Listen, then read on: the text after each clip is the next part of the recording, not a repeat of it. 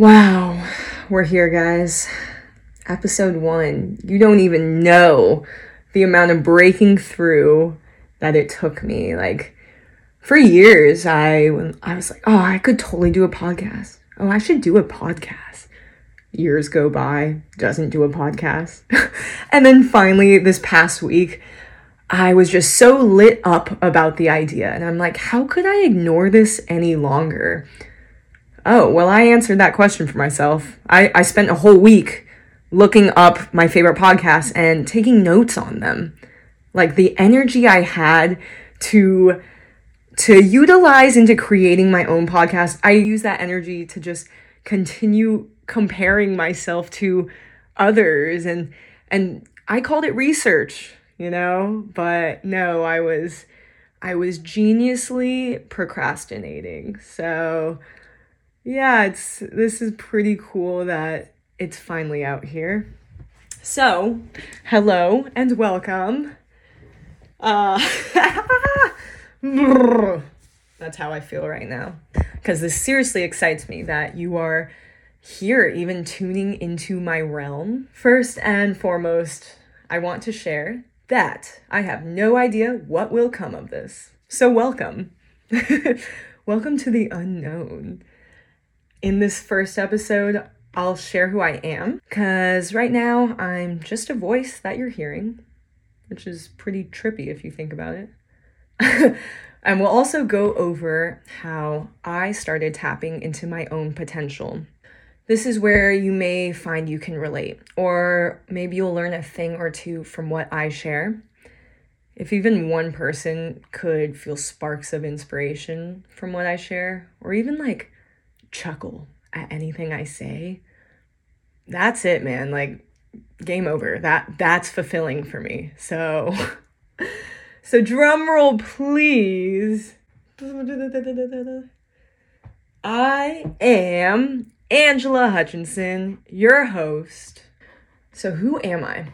I am a guide for children, an uplifter, and shaper of young minds. I'm also an event producer. I love social extroversion.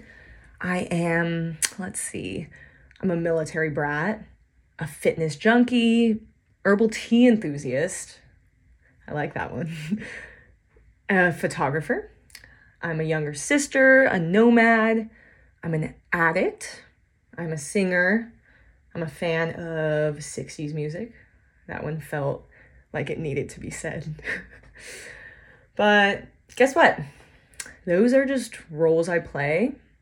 You know, it's stories that I live, ways that I express myself. And that's going to change. We're ever changing. And there's so much beauty in embracing that. So, how did I tap into my potential? Especially when I've got all those hobbies going on. How did I tap into my potential when there are just so many ways that I love expressing myself? It was pretty overwhelming, but you know, ignoring parts of myself just for the sake of steadiness or or routine in my life. That was depressing. So, overwhelm or depress? Which one was I going to sit in? Neither. so I'll, I'll share how I figured my ish out. Tapping into my potential came from getting real about what inspired me. So, yeah, I had to do some self journeying and exploration to even be able to name some of those things above. And this came from brainstorming how am I going to balance out my energy? How are my days going to look? How am I going to get paid for living in my true nature? And most importantly, how am I going to find the motivation to even find all of these answers? and as you can see, that's a lot of kind of frenzied energy. And what really helps me with that frenziness is to vomit. yeah, in some cases physically, but there was a very helpful exercise and it was to kind of word vomit the things going on in my brain. So just all these different desires and hobbies of mine and all these questions with what to do with it led me to doing a pretty simple strategizing exercise. So, all that you do is for up to 30 days, which the more days, the better, you are going to just at the end of each night answer three simple questions. It can be one worded answers. Like, this is some pretty simple homework to give yourself. And yeah, 30 days. Um, I definitely did it for 22 days. Anyways, that was definitely enough data for me to look at and to realize some stuff. So the three questions are What drained me today? Question two is What energized me today? And then last question What left me inspired today? So if you answer those questions for up to 30 days, you may see some patterns. You may find answers about things that you realize you could be doing more. It would help you to be doing more, or things you could be doing less of. When I started getting certain answers, like for example, this one thing drained me, and that was my answer 19 days of the 22 days that I did this. So I was like, whoa, that that's totally a freaking habit that I'm living out and it's taking from me. Imagine what I could be doing instead. This exercise, one, it was just so simple to do. Two, it helped me be able to steer the wheel that I was letting life direct me in. So, tapping into my pool of inner motivation. Uh, my pool. Let me tell you, this pool of mine, at this point, it was overflowing. Like, there, there were rocks and pebbles falling into it. It needed a good cleaning. Metaphorically, all of this. Um, yeah, it seems like this podcast is one of the purest ways that I'm finding to express all of the energy aka maintaining that pool inside of me that is overflowing with motivation. A little background into my journey. Let's keep this pretty simple. It started, oh, in that just freaking awesome year. Yeah, do you guys remember that year, 2020? We all just loved it so much and felt really great all the time we're probably not still recovering from it. Hopefully, you're noticing all the sarcasm there. It felt like an awful year for me. But jokes aside, the drama that that year brought, I now understand was a blessing. The anger that I was feeling was, you know, a reflection. Yeah, there was a lot of anger in me during that year and everything that unfolded. One of the biggest reasons I call it a blessing that it happened was because I was able to learn how much I got in the way of myself. You know, I went from, oh gosh, like, like what's happening is really pissing me off to, oh, I'm pissing myself off through this experience. you you picking up what I'm putting down?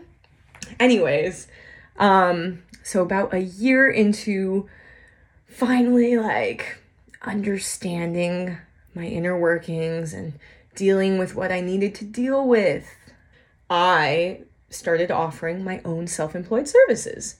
So, first, it started with me doing generic house cleaning, you name it, like vacuum, dusting, mopping, organizing. But something started happening. So, like, my clients loved to like hang out with me when I was cleaning and then like start opening up to me or getting emotional and like we started to sit down and just have our hearts be poured out and they started receiving a lot of help from me like not physically from the cleaning anymore there started to be like incorporated mindset sessions. Because I quit college, I wasn't realizing that that psychology degree I spent years and you know, my parents put in thousands of dollars for me to work on. Anyways, it was starting to pay off presently with these clients that we both thought were bringing me in to clean their house, but it was starting to become these beautiful, like therapeutic sessions. I guess the house cleaning business alchemized into like this new offering that started to come in demand. So, yeah, I, I guess like these house cleaning sessions soon turned into strategizing sessions. The biggest lesson I started learning was okay, we can keep curing this place. We can keep curing um the physical realm that they are living in, aka cleaning the place. And that's that's huge. That is one thing, but what about prevention?